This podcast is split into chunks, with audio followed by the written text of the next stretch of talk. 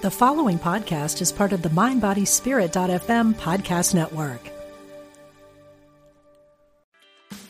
Meditation doesn't have to be a solo practice. Meditation is more fun with friends. Looking for a way to drop in and hang out at the same time?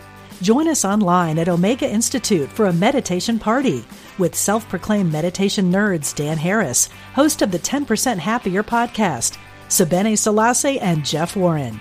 This three-day retreat will stream live from Omega's Hudson Valley campus, May seventeenth to nineteenth. Don't miss the party. Reserve your spot at eomega.org slash party today.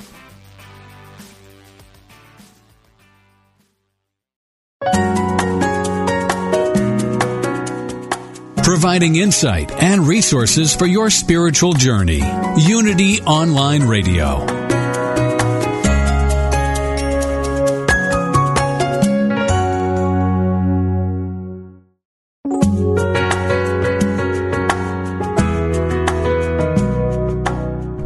Spirit of Recovery, the place where spirituality and recovery meet, with Reverend Anna Schaus, P H D, from Soul Matters Ministry in Olympia, Washington. If you'd like to join in the discussion, email us at spirit of recovery at unity dot f m or call into the program with your questions. Now, here's your host, Reverend Anna Schaus. Welcome to the Spirit of Recovery, the place where spirituality and recovery meet, where we support your spiritual growth in recovery. I, my name is Anna Schaus, and I'm your host, and thank you all for being with us today. We're glad that you're listening, and we uh, are so glad that you're participating here with us at Spirit of Recovery. We uh, love it when you visit us on Facebook and post on our wall, and we really appreciate. Thank you for letting us know that you're listening, and thank you for letting us know that what we're doing here is touching your heart and is making a difference for you in your recovery. We're glad, too, that you're letting your friends and the people that are in your recovery community and your Unity community um, know about Spirit of Recovery. I am very grateful to be broadcasting on the topic of recovery here on Unity Online Radio, unity dot f m. And it's great uh, to know that what we're doing is making a difference for you. We want you to know that you can now access unity dot f m on your mobile listening device. That also, of course, we have great archives of our programs. We've got over a year's worth of archives now, and you can find us on unity dot f m backslash program backslash Spirit of Recovery, and you can hear the great guests we've had over the year and uh, just get a lot from what they've had to share with us. Every week we do talk about topics that are important to the recovery community. We have guests who are down to earth, who are knowledgeable and innovative. We have people who are in recovery themselves or who work with or write for recovering people, and a lot of times all the above. We're always bringing you practical information that you can use and lively discussions that get you thinking. The Spirit of Recovery is a welcoming place, and we know that recovery is a large tent. And so if you're a person that's in recovery from any kind of an addiction, or if you're a family member that's in your own recovery as a family member, or a family member or a friend of somebody that has the disease of addiction, whether or not they're in recovery, or if you're just curious and simply looking for more information about the process of recovery, know that we welcome you here and that we welcome your participation in our discussions. Again, my name is Anna Schaus. I'm your Spirit of Recovery host. I'm a Unity minister, I'm a recovery counselor, and I'm also a person who has in my circle of love and friendship many people with the disease of addiction. And thirty years ago, those relationships got me started on an active path of personal growth and recovery. And um, ever since then, my walk has been an integration of Unity principles and the twelve-step recovery principles, and that keeps transforming my life and keeps me growing and uh, keeps deepening my world. So again, I'm very grateful to have the opportunity here to broadcast on Unity F M and to bring you the Spirit of Recovery. Today we've got a really special treat. It's Valentine's Day, and it's also uh, a day that we're going to be sending a Valentine to children. And our topic today is For the Love of Children, celebrating Children of Alcoholics Week, because February the twelfth through the eighteenth of two thousand twelve is this year's Children of Alcoholics Week. And I've got a very special guest with me today, and that's Jerry Moe. Jerry has been working with children in their recovery process, and by that I mean children who have grown up with the disease of addiction, and he's been doing that work since nineteen seventy-seven, and he is currently the Vice President and National Director of the Children's Programs at the Betty Ford Center in California. He's an internationally active trainer, author, and lecturer. Jerry has won numerous awards for the work that he has done for significantly improving the lives of the children of alcoholics in the United States and around the world. He was, a, I believe, a founding member of NACOA, which is the National Organization for Children of Alcoholics, and continues to be on their advisory board. And NACOA is the group that sponsors Children of Alcoholics Week every year. Jerry's written uh, numerous books. His latest book is Understanding Addiction and Recovery Through a Child's Eyes, Hope, Help, and Healing for Families of Alcoholics. And most of all, Jerry understands kids. He understands how important it is for them to have fun, for them to be in safe, respectful environments, and he has dedicated his life to making sure that children get that. So, Jerry, welcome. We're so glad to have you today. Thanks for being with us. Uh, Anna, thanks for having me, and thanks for such a wonderful introduction. Well, it's all true. It's all true, Jerry. and, uh, Tell us a little bit, uh, to start off with, about Children of Alcoholics Week. I mean, and some people may think, why in the world are we celebrating such a thing? But it's important. So why would we do that? Well, we're celebrating recovery and the hope of recovery for entire families, including children. Um, Children of Alcoholics Week is always the week of Valentine's Day. It was twenty-nine years ago today that the National Association for Children of Alcoholics was founded. You know, um, a not-for-profit membership organization that gives a voice to children who live in families where there's alcoholism and drug addiction, a voice when so many of these boys and girls tend to be silent and invisible, and, and also creates a number of resources to help people in a position to empower these children, whether they're counselors or teachers or members of the faith community, coaches, what have you. Great. Yeah, it's really important. The, the NACOA website is w w w dot n a c o a dot org, and uh, I'd invite our listeners to take a look. It's a nonprofit group, and they, as you said, have lots of great resources uh, for children and families. It's it's a wonderful, wonderful organization. So, what are you doing this week to celebrate the recovery of children? You know, working with children directly, which is always my love. Uh, helping boys and girls understand about alcoholism and drug addiction. Uh, this so often, Anna, as you well know, is a disease that's shrouded in silence and secrecy. So helping boys and girls understand the true nature of addiction, helping them to separate the person they love, whether it's a mom or a dad or maybe an older brother or sister, how to separate that person from the disease that's consumed them.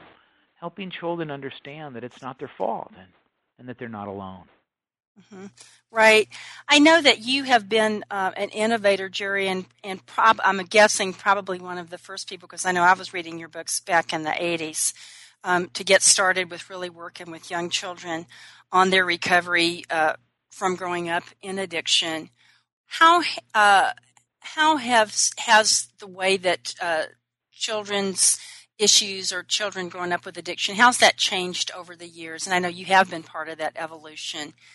I think it's a lot better now than it probably was back in the seventies. Maybe it didn't even exist. I don't know. How's it changed?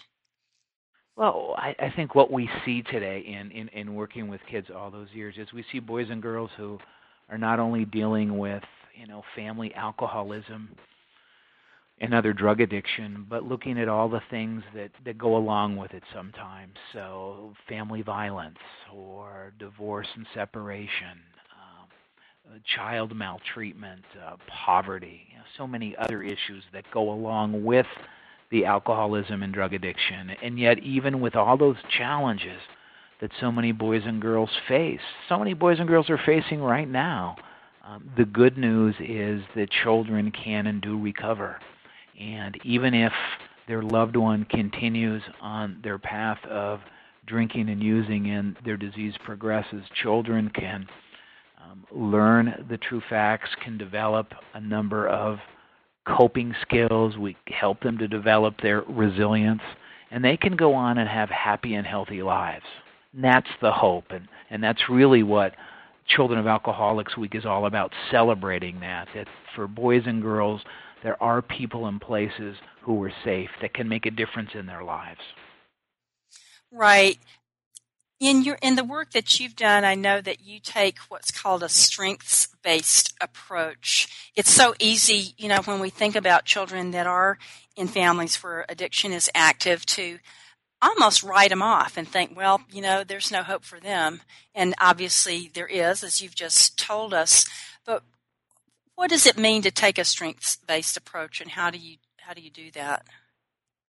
Well, yeah, often, Anna, when and you hit the nail on the head, when we look at these boys and girls, and remember, this they're very heterogeneous. All of them have a, a really different response to what's going on in their families. But often we clump all these boys and girls together and we call them children at risk.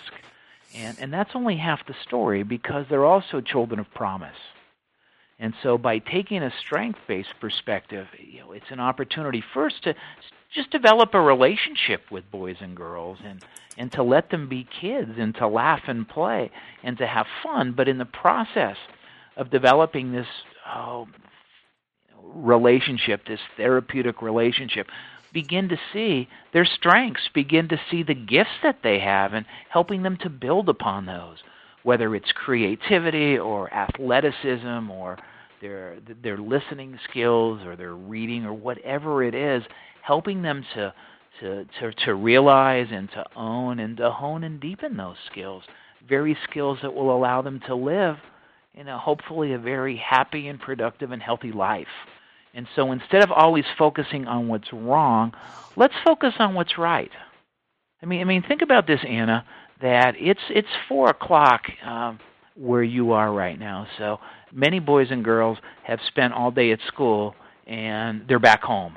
And when you're growing up in a family where there's addiction, just the fact that some of these kids make it to school on a daily basis is huge. I mean, we overlook that, but it's huge that despite all these obstacles in their life, you know, they're going to school and, and you know, and doing fairly well and, and connecting with other people. And so it's not just looking at what's wrong and what's missing, but really balancing it and looking at what's right. And how do we build upon that? How do we help boys and girls develop this resilience? How is it that the majority of these kids, while there's certainly emotional scarring and and they're affected adversely by everything that goes on, but how is it that so many of them can grow up and, and, and do well in life? And, and all the research on resilience points at least to one thing that it, they have in common, and it's having the presence of caring, nurturing adults in your life.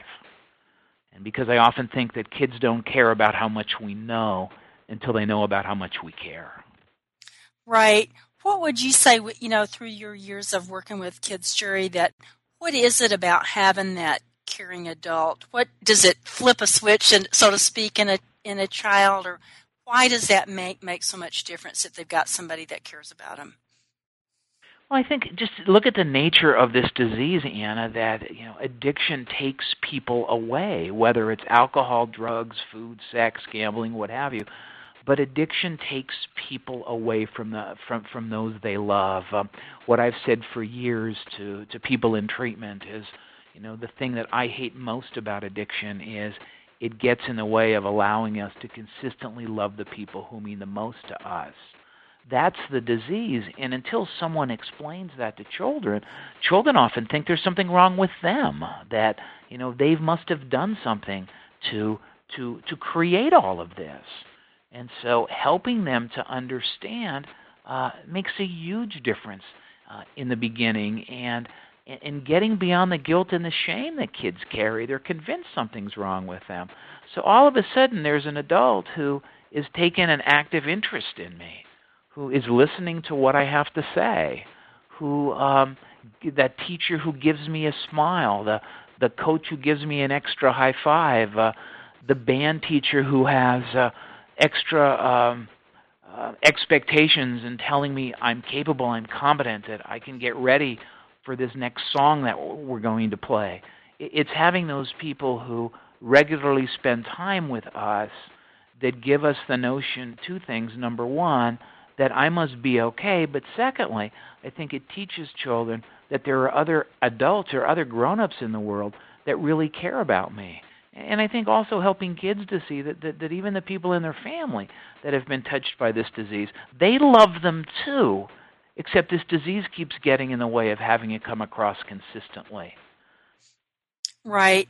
One of the things that I'm struck by, Jerry, in your work, and it certainly comes across in, in your book, Understanding Addiction and Recovery Through a Child's Eyes, is how you do help children separate the disease from the person. And you have some unique ways of doing that. And I know sometimes people, maybe people that are recovering from alcoholism or other addictions, they're sort of scared to delve into this arena of, oh, my goodness, I, maybe my disease has harmed my children because, I don't know, maybe they're afraid the child will hate them or whatever. But you do a real good job of teasing those things apart. Tell us how you do that. You have some great techniques and, and just your pers- how you approach it. How do you separate? Sure, and, and, and Anna, right before I, I, I share a technique to do that, let me piggyback on what you were saying. You made a really important point in that uh, in, in any treatment center a, a, across the country right now, there, there are people in treatment and, and for their alcoholism and drug addiction, and today might be the day they really come to and, and they come to grips with the painful realization that this disease they never asked for has not only hurt them, but it's hurt everyone they love. I mean, who in the world would ever want to hurt people they love? No, no one does. Uh, I don't believe. Uh, but, but secondly, for a lot of these people in treatment, it goes even deeper, and they begin to remember what happened to them when they were children growing up in addicted families as well. And horror upon horror, you know, that, you know, here I am as a parent maybe repeating the very thing that I detested so much as a kid. And that is a really tough place for people to go to. And so I think that we always try to create activities, Anna, where we show how the whole family gets captured, the whole family gets trapped by addiction. And we do an activity called the addiction game where one of the counselors actually role plays being the disease. I mean, we we dress differently, often with a shirt with the word addiction on it, and you know, and, and, and boys and girls who want to can have a turn, and and and everyone gets to begin to watch how the disease operates because it's interesting. While while children can never see the disease, while grown-ups can never see the disease, what we do see is how the disease makes people act. And so, in personifying the de- disease and making it real for a minute, kids can see it and have feelings toward it, react toward it, react toward it, want to say stuff to it. And so, you know, here's the disease in this role play telling you, um, you know, I, I'm going to be your friend and I'll be there for you and, and, and I'll listen to um, all your problems and I can take them away and I'll make you just feel good and forget about all that stuff. We call that the big lie. And it's interesting, Anna, that when we play the game, you know, here are a group of boys and girls, and already you can see them getting angry, getting angry at the disease because finally they can see it and they're not confused that somehow it's in their parent because it doesn't make sense. It's the, the disease concept in many ways is very abstract. And so in the game, what happens is that children direct it, and it can go in, oh, four or five different directions depending on where kids take it, and there's an important lesson. But at one point, you know, we'll demonstrate the game with the staff, and, and we'll show how a person gets trapped and how addiction kind of backs them up to the corner, and uh, all of a sudden addiction's in charge of their life. Hold that and, thought. And, it's time for our break, but we're going to come back to this. Listeners, stay with us. We're going to be back and hear more about the addiction game and how it winds up and how it helps kids and families. Stay with us.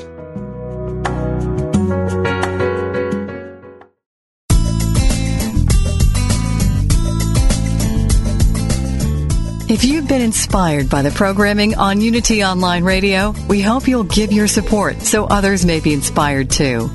This online radio network depends on the love offerings of listeners to continue operating and expand its outreach. Please visit w w w dot unity dot f m and click on Donate Now. Thank you.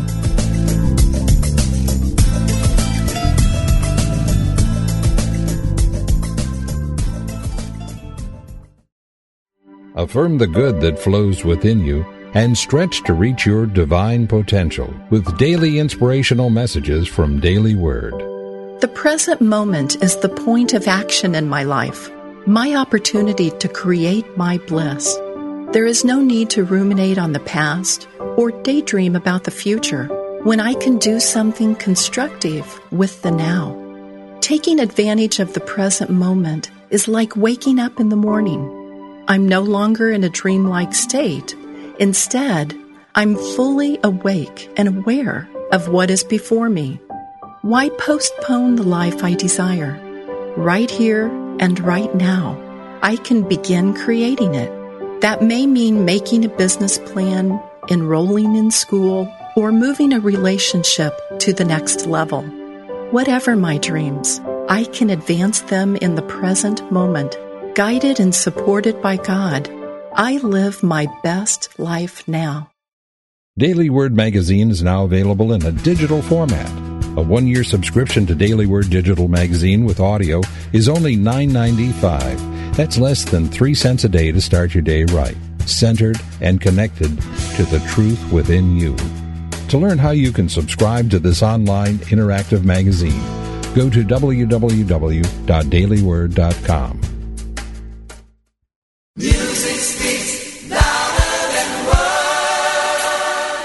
Music Speaks Louder Than Words is an inspiring, informative, and fun hour of uplifting, heartfelt music and commentary that delivers a powerful message of love, joy, and oneness. It will keep you smiling and singing along. Your host, Dale Worley, is alive with the Spirit of God each Thursday afternoon at one p.m. Pacific, four p.m. Eastern, with Music Speaks Louder Than Words. Music. It's the only thing that the whole world listens to.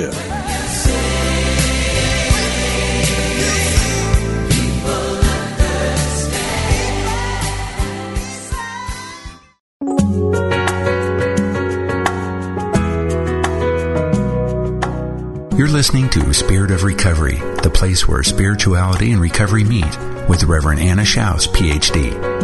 If you'd like to share your questions, comments, and experience with today's topics, call us now or email us at spirit of recovery at unity dot f m.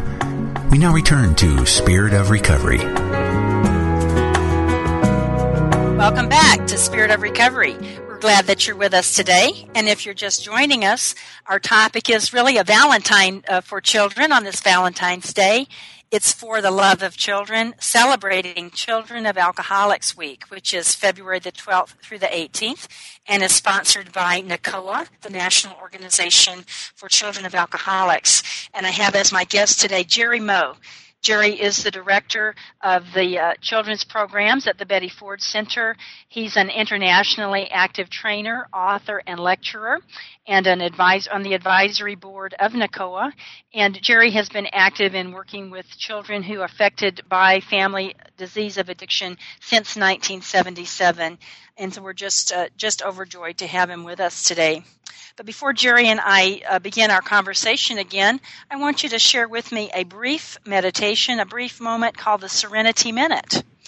And our constructive idea today is taken from Jerry's book. These are some ideas, affirmations that he uses with children.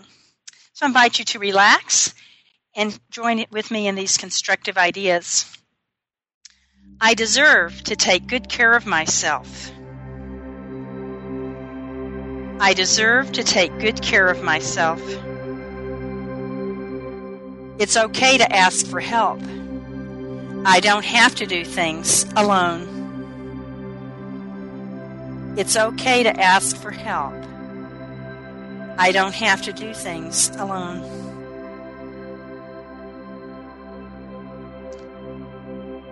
Thank you for joining me right here in the Serenity Minute, and uh, I trust that those ideas touched your heart and mind and opened up space for you in that conscious contact with your higher power. So now I'm back to my uh, topic, my conversation with my guest, Jerry Moe, And Jerry, before the uh, break there, we, you were telling us about the addiction game and about how you and uh, the other staff do a role play game with children and and uh, portray the in a role play the disease of addiction and how this helps children separate the disease from the person, from their parent or or their loved one. So how does uh, tell us a little more about how that works for children? That you said they get they'll start to get angry at it, they'll start to uh, be able to have their genuine reactions and responses to the disease. It's amazing to watch unfold, Anna, and, and every group is different, and every response of individual members in the group is different, but, but just generally speaking, the, it creates, it just stirs up a lot of emotion, and, and at one point, one of the staff members um, gets trapped, I mean, actually gets backed up against the wall, and there's addiction in front, and so you, all you can see is addiction, and they can't get out. The, the staff person is trapped, and, and, and what's amazing is, is some of the kids want to get up. Some of the kids actually do get up and, and run up and, and, and try to um, get addiction out of the way, try to free um, the, the person that got trapped. And, and in doing that part of the activity, you know, we teach boys and girls that no matter what you do, no matter what you say, you can't make it okay for someone else, that you can't make them better. Um, and, and so many boys and girls attempt to do so in a whole variety of ways. Uh, I'm saddened to say that so many people spend their entire lives trapped in those kind of behaviors. Well, we call it a family disease, always trying to rescue and, and focus on everyone else instead of yourself. But then the heroes come in the room. It's a really cool part. We call them T and R. The T stands for treatment and the R stands for recovery. And they're really cool. They got capes on. They're like superheroes. The only thing addiction is afraid of is T and R, treatment and recovery. So T and R come in the room, and, and all the little boys and girls start chanting, T and R, T and R, T and R. And they want T and R to just obliterate addiction. And um, it can't happen. Everybody in the room wants the person to get better, except the person trapped, the staff member trapped. And that person has to ask for help. And once that person asks for help, um, then treatment and recovery come and surround the person, kind of like a like a safety shield, kind of like a safety zone, and, and addiction runs off, but never too far away, always waiting to see if that person stops hanging out with treatment and recovery, whether that's twelve-step meetings or spiritual growth or r- reading um, the literature, what it could be, as T and R is different for different people. But it's also showing the kids that if a person ever leaves T and R, you know, often addiction comes back and traps that person all over again. And that's what we call relapse. And so relapse has nothing to do with the behavior of boys and girls, but it really has to do whether or not the addicted person stays with their T and R, their program of recovery.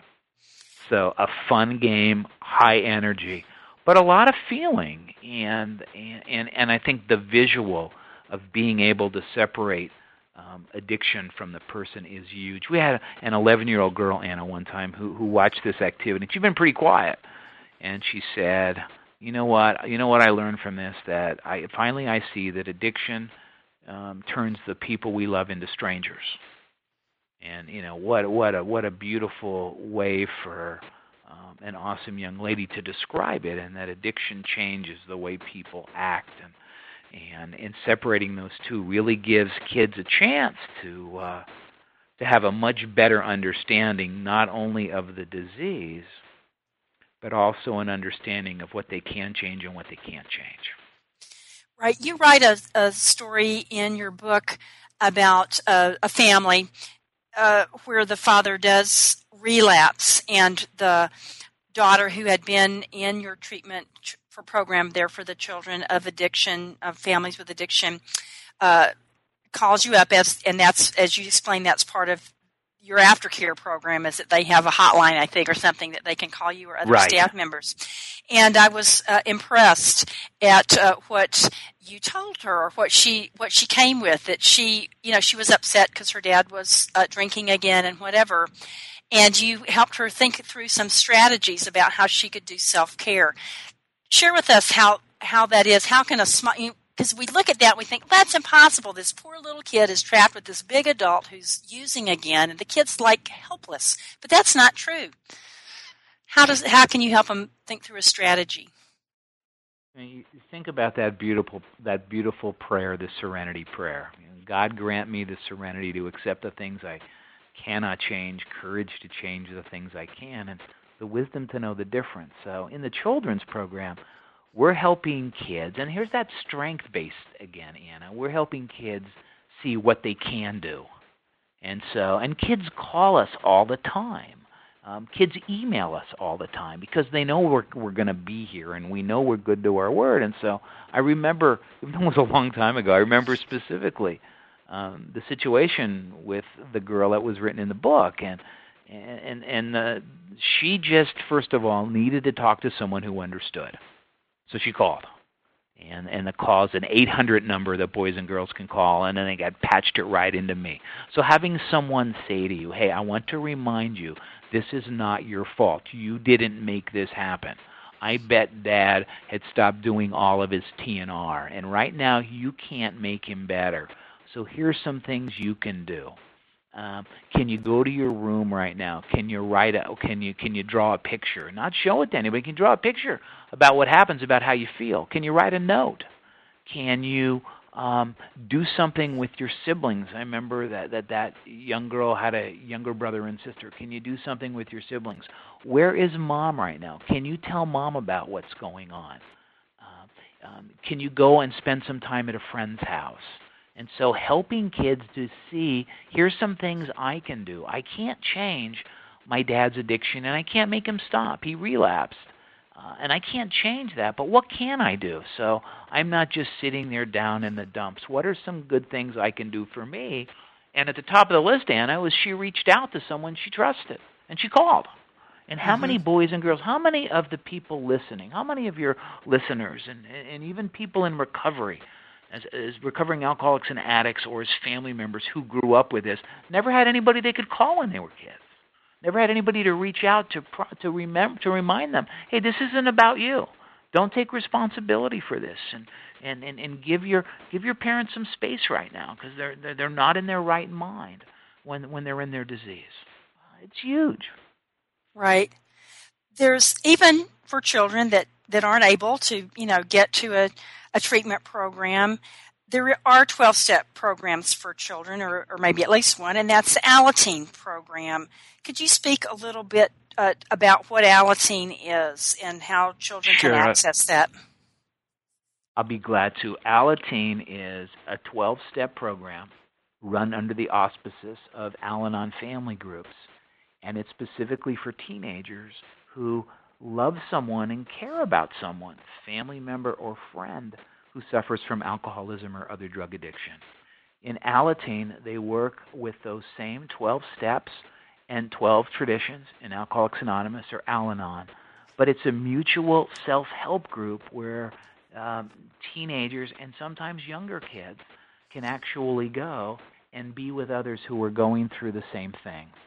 You know, in, in, in every Alateen group, there is a sponsor or two, um, most typically a member of Al-Anon, sometimes a double winner, a member of Al-Anon and Alcoholics Anonymous or Narcotics Anonymous. And in these programs, children learn how to take care of themselves, how to work those same twelve steps of recovery to lead a healthy and balanced and happy life, even though their loved one, their friend, might continue to uh, to stay in the throes of addiction. Uh, the exciting thing, Anna, you know, out here where we live, and I know in other parts of the country, there are more and more Alateen meetings that are actually taking place at school, in middle schools and high schools, sometimes during the lunch hour, sometimes right after school.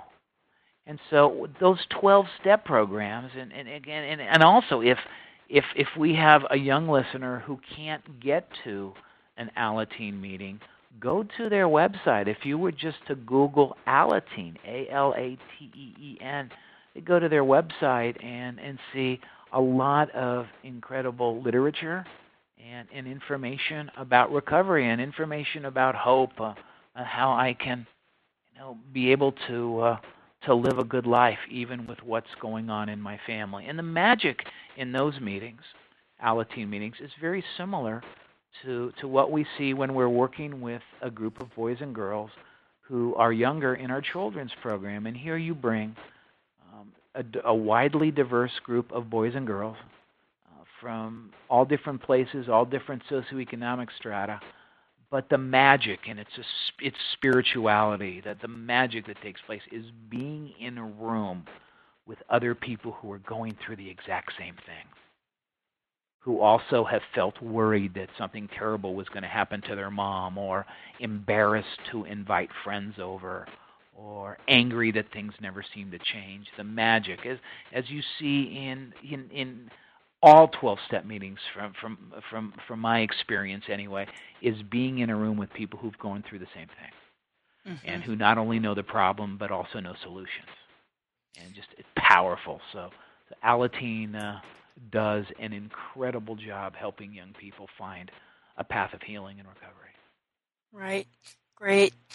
Tell us about children's spirituality. How uh, I- How do you support children in finding a, a spirituality that's going to help them?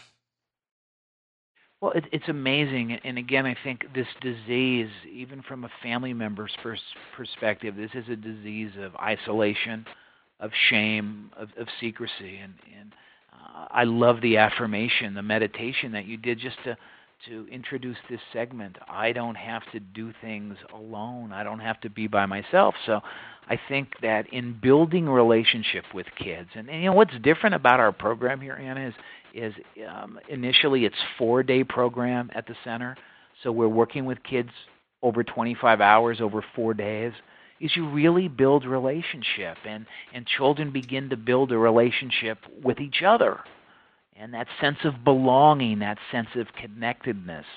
And then when you, you, you introduce you know, more of the spiritual aspects, especially higher power or or God as we understand him, that, that, that boys and girls begin to find that they have a place in the universe and that they belong and that they matter and they count and they don't have to do this by themselves. It's a powerful process. Many boys and girls who come to our program, probably about forty percent, still live in families where there's active addiction. Maybe they're brought here by the non-addicted parent or grandparents, or they're brought by their parents and it's their older brother or sister who still is active in their disease.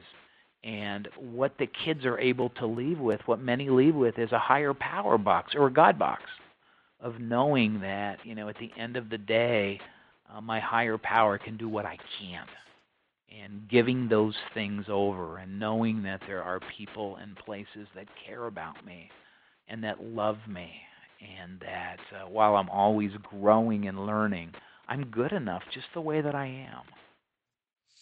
Right. I'm struck by what you're saying there, uh, which is so true, that that the higher power is relational. You, you can't have a sense of a higher power without having some understanding of of people being expressions of that, without there being that caring there, and that, that it's through relationship that that we find that higher power, and you and that's what you're talking about, that you provide opportunity for children to get that, I think.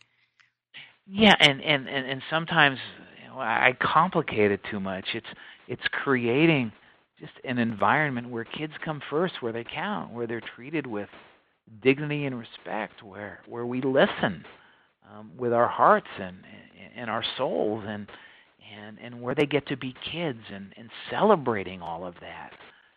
And coming across that, that common bond, and you know, really just uh, living and loving, um, to me, such a, a base for spirituality. Mm-hmm. It's the context in which it grows. Right. It that brings to mind how important uh, play is in what you do. It, some people might think, well, these children are here; they're in a treatment program; they ought to be like serious and, you know, like doing the work here, uh, and you inject a whole lot of play in there. Why is that? Oh, it.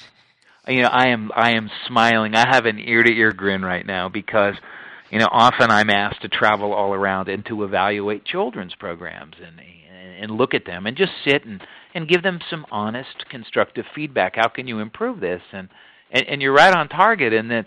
Um, the the the thing that gets the short shrift, the thing that often gets left out, is the playtime. Uh, no, this, as you said, Anna, this is so serious, and these kids are dealing with all these challenges. And, and, and yet the, the great thing about the children is if it's safe, they'll be brutally honest. And, you know, we can only take so much. We just need the play.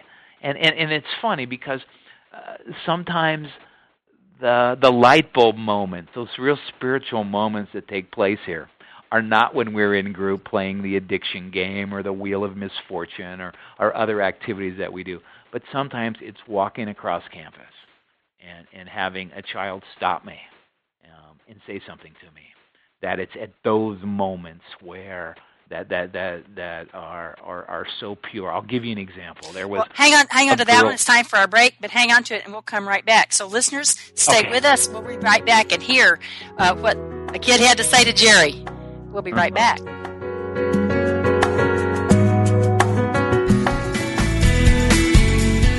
Working at Unity Village is more than just a good job.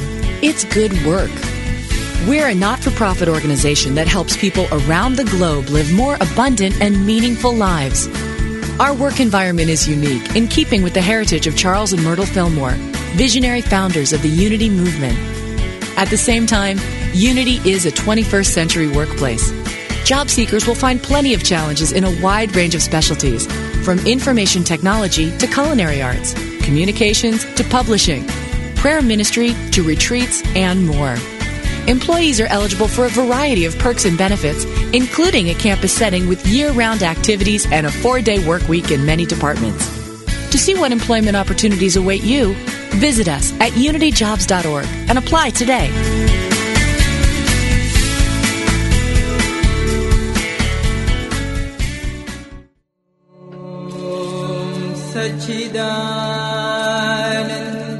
Warning. After listening to the Oneness program, Fridays at eleven a.m. Central on Unity Online Radio, people have reported feeling a profound stillness in body and mind that continues well into the weekend. Others have found that their internal quiet is matched by a flow and ease in relationships and daily activities.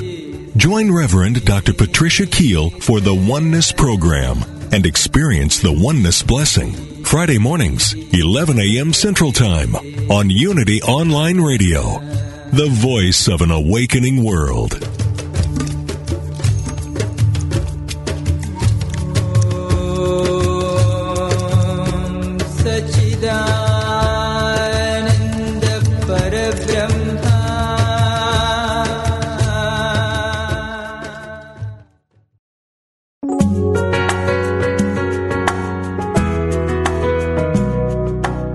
Listening to Spirit of Recovery, the place where spirituality and recovery meet, with Reverend Anna Schaus, P H D. If you have a question, comment, or experience with today's topic you'd like to share, call us now or email us at spiritofrecovery at unity dot f m. We now return to Spirit of Recovery. Welcome back to Spirit of Recovery. We're very glad that you're with us today. And if you're just joining us, our topic is a Valentine for children. It's for the love of children, celebrating Children of Alcoholics Week, which always takes place over Valentine's Day. What an appropriate date. This year, it's February the twelfth through the eighteenth. Children of Alcoholics Week is celebrating children's recovery from the family disease, from uh, being uh, in a family where addiction Uh, has been active or is active, and my guest is Jerry Moe. Jerry is the Vice President and National Director of Children's Programs at the Betty Ford Center, and he's been an internationally active trainer, author, and lecturer since nineteen seventy-seven, and he's certainly an innovator and has been a big part of creating uh, the trainings and the approach to helping children who grow up in addiction, and so I'm really grateful for Jerry. So Jerry was telling us, you were telling us uh, right before the break there about uh, playfulness and why that matters so much in the treatment program and in the approach. And you were telling us about an experience you had when you were walking across uh, the campus there, I guess, at the treatment center, and a child approached you. So what happened? Yeah. Well, and just to recap, I mean, the importance of play. Wouldn't it be great if, if children could be children while they're children? And, you know, if anything these days, even so many of our schools are starting to take away recess time and, And, and part of the learning that takes place is when kids play. It's it's that experiential playfulness that really helps them to remember. So we're walking across campus, and we're going to go play hide-and-seek in the dark in the auditorium, which is exactly not what the auditorium at the center was created for, but we shut all the drapes and play hide-and-seek in the dark. And and I was walking out, and we've only been here the first day of the program, so we'd only been here about, oh, a couple of hours, and, and a young girl stops me, and, and we were kind of lagging behind, and she, she just grabbed my shoulder, and I turned around, and she looked at me and said, "Hey, you know, could you please tell me what's wrong with me? What do I got to do to make my dad love me again?" Mm. You know, she couldn't say it in the group. She wasn't. She didn't feel safe enough yet to say that in front of all the other boys and girls. She did later on in the program, but you know, it, it, but but again, it's just part and parcel, you know, of of those walking across campus or getting ready to go swimming or going out to play capture the flag. That uh, that those moments come up, and and it's just some. Just beautiful moments in time where, I mean, that young girl learned that, hey, it's not about me, that I can't make it okay. And even though she teared up, the relief on her face. No one had ever told her that before. Right. I know you've been at this a long time now, and uh, so many of the children you've worked with in previous years are adults, and uh, they probably find you. It's so easy now to Google people and find them. What kind of re- responses do you get back when you hear from these now adults? Well, you know, for, for me, the first thing I realize is how old I am. Yeah. You know, when they you're, do that. You're not no. so old. Yeah. No, I know, I know. It, it, it's all a, uh, a, a frame of mind anyway. No, I, you know, when kids call or when kids email, and email is, is, is probably the what what they do most of all, is they say thank you. You know, they say thank you for making this fun, or or they'll tell a story um, of an activity. They'll talk about when they played the addiction game, or when they drew a picture about how addiction hurt their family, or uh, when they were making a self-care bag. And they bring me right back to that moment. And what I'm left with is not only a sense of, of gratitude, my goodness, but it's it's a reminder that what we're trying to do is plant seeds. What we're trying to do is to create a moment that children can hold on to as if it is an anchor. And so that whatever challenges they face in their family or in their lives when they become adults, they can go back and remember that. Some of these grown-ups will call me and, and, and ask me for advice in college. Hey, I'm thinking about going to graduate school. What should I study? Or it's, it's amazing. And so some of those connections are so strong that, that it could be years, and yet, you know, they'll send that email and it will be it'll feel like it was almost yesterday. Right. How do you uh, see in what they tell you, how is it that the quality of their lives is different today than it would have been if they hadn't been exposed to some treatment and recovery? You know, it, it, it's funny, Anna. They'll say a couple of things. They'll talk about how, while they didn't understand it when they were eight or nine years old, how coming to the program has helped them, you know, through life in a number of ways, to uh, to not do things alone, to always know that there are people and places they can turn to for support, um, that uh, that they're at risk for addiction. You know, one of the things I'm most proud of is that there have been a number of boys and girls who've come through the program and who have either got in touch with me when they were in treatment for their own addiction, or when they were in recovery, or when a uh, an important sobriety milestone was coming up, And, and saying, you know what, um, I learned all this when I was a kid, so when I found that I was trapped by addiction, I asked for help, and now I do T N R. So some of that same language is still there. And you think about the quality of life. You think about the the mom who's twenty-nine years old, and and she's got seven years of sobriety, and now she has kids, and she's able to give her kids some of the gifts that maybe she didn't completely get when she was a kid. That's the exciting part of recovery. We can change family legacies. Right. Um, I'm sure uh, I've got listeners right now, and, and obviously there are a lot of people who may be in recovery right now who did grow up in alcoholic families, addicted families where that disease was active, and they didn't get uh, any help uh, as children. What's the hope for them? They may be in recovery now as family members, as from their own substance addiction, um, and what can they do to help themselves regarding childhood situations that they may have had? Well, yeah, to continue, number one, to just to stay clean and sober. I mean, my hats are off to them. Um, gosh, I work with so many boys and girls, and I can speak from my own experience. I come from a family where there's a lot of people who are in recovery from their own alcoholism and drug addiction, and what a difference my relationship is with all of them because they have recovery. I mean, that's huge. But secondly, when the time is right, To, to you know, to continue to peel that onion just a little bit at a time and be able to explore some of what's happened in the past, to work those steps, to work that fourth and fifth step, and to do the amend step when the time is right. And, you know, there the, we talked about NACOA. We're almost coming full circle here, but NACOA, the National Association for Children of Alcoholics, has a website. It's w w w dot n a c o a dot org. And there is a publication, costs about a whopping five dollars, and it's called A Kit for Parents. So it's actually a, a booklet for parents who are in recovery who have kids. And there's also a Kit for Kids, a little book for kids as well. But and when the time is right, continue to work on those issues. Continue to, to, to deal with that wreckage from our past and deal with it and put it behind us. But to be gentle on ourselves as we're going through that process. Right. Yeah, that's good advice. Thank you. Because just because you didn't get it when you were a child, it doesn't mean that you can't address that now. That's really hopeful. Yeah, thank you. Thanks oh, for and, that. You know, go ahead. You know, and, and myself personally, as someone who comes from a family where there's addiction, with, with my kids, I was I was so blessed to be able to give my children so many experiences that, you know, I just never had as a child, and I'm not blaming anybody, and I'm thrilled that I could do that. I mean, that's that's the joy and that's the promise of recovery, and we can do that. And, and while we continue to work on ourselves, we can, you know, give our children and, and hopefully someday our grandchildren, uh, you know, uh, just a wonderful legacy.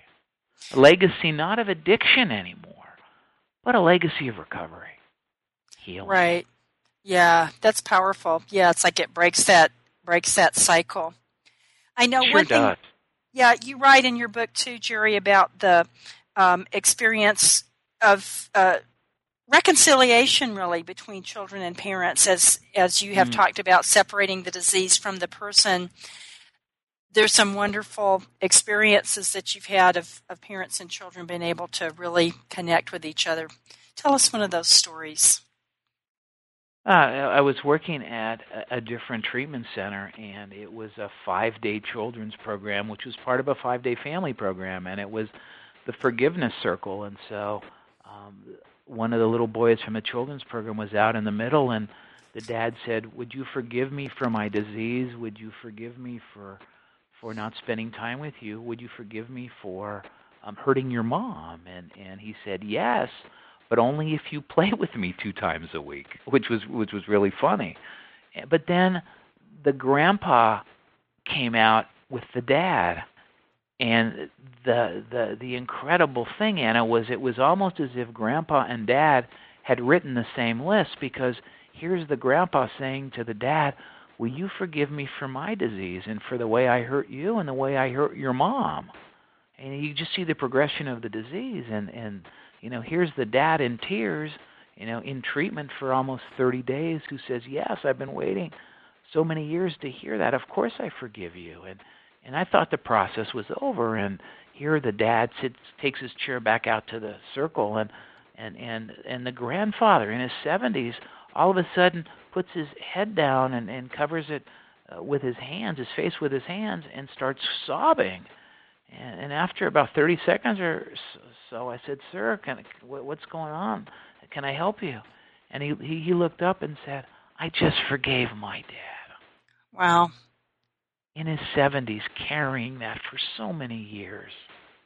And so there's there's the joy. There's that spiritual connection of how we're so similar, and, and the joy of being able to put the past behind us and to, uh, you know, to move forward and to live today, you know, with hope, with hope, and with a plan.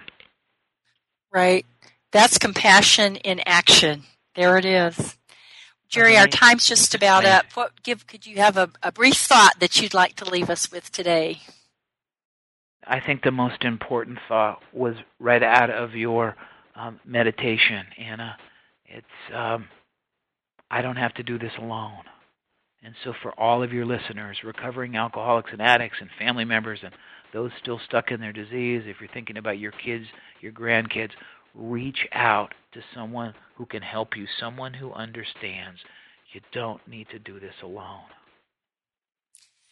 Jerry, thank you so much. This is the best Valentine's uh, card you could have sent it or anybody could receive. Thank you so much. Thanks for being with us today, and thanks for the work that you do with kids. We appreciate it. You are welcome. It's been a joy, Anna. Thank you for having me on your show. Great. God bless. God and bless to all my, my, my listeners, uh, join us next week. The topic's going to be Reclaim Your Life, and we're going to hear from Ron Scott, who's uh, written a wonderful book about making life work for you, and he's going to talk with us about how to get that close relationship with God. So be blessed and know that you're in my thoughts and prayers. See you next week.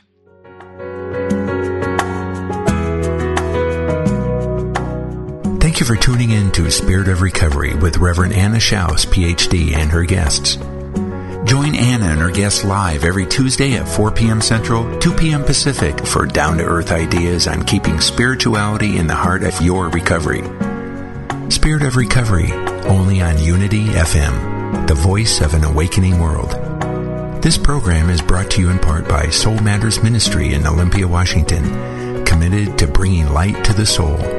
Online at w w w dot soul matters dash spirit works dot org.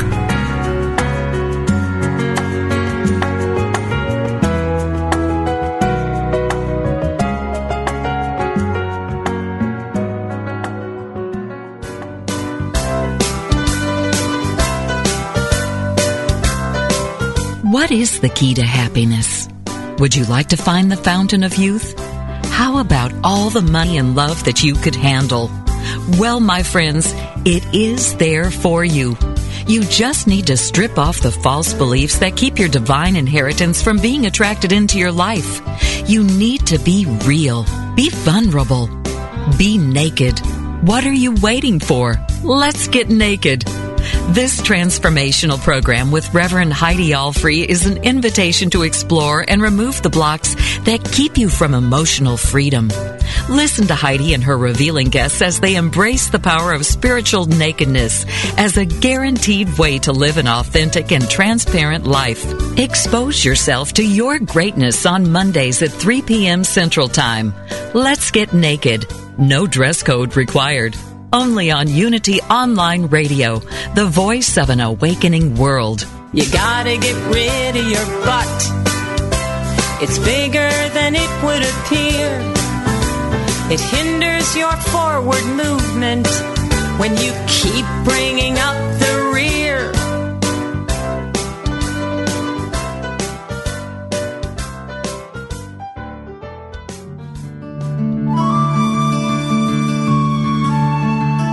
Inspiration only takes a moment. We invite you to focus your attention inward with these words from Elizabeth Searle Lamb. This is a new day. Lead your conscious mind to that still haven of your soul where your indwelling Christ opens wide the doorway of your heart. At once, mind, soul, and body, you are flooded with the light and love of God. You are lifted high above this earthly plane and filled with the radiance of spirit. Send this love and light on to those whom you hold dear so that it may uplift, heal, and comfort them. As you send this radiance on, you are filled with a new sense of God's power, and you release this power to the whole world to uplift, guide, and bless all people. A day's tasks await you. But God is with you, and with God's help, all shall be done perfectly. This meditative moment is brought to you by Unity. If you're inspired by the teachings of Doctor Wayne Dyer, you will love the Change Your Thoughts, Change Your Life podcast with Nadia Dela Cruz. You are a spiritual being having a human experience. My name is Nadia Dela Cruz, and I started the Change Your Thoughts, Change Your Life podcast to explore spiritual topics like manifestation and meditation with guests who share their own stories of insight, awakening, and transformation. Listen now on the mind body spirit dot f m podcast network or wherever you get your podcasts.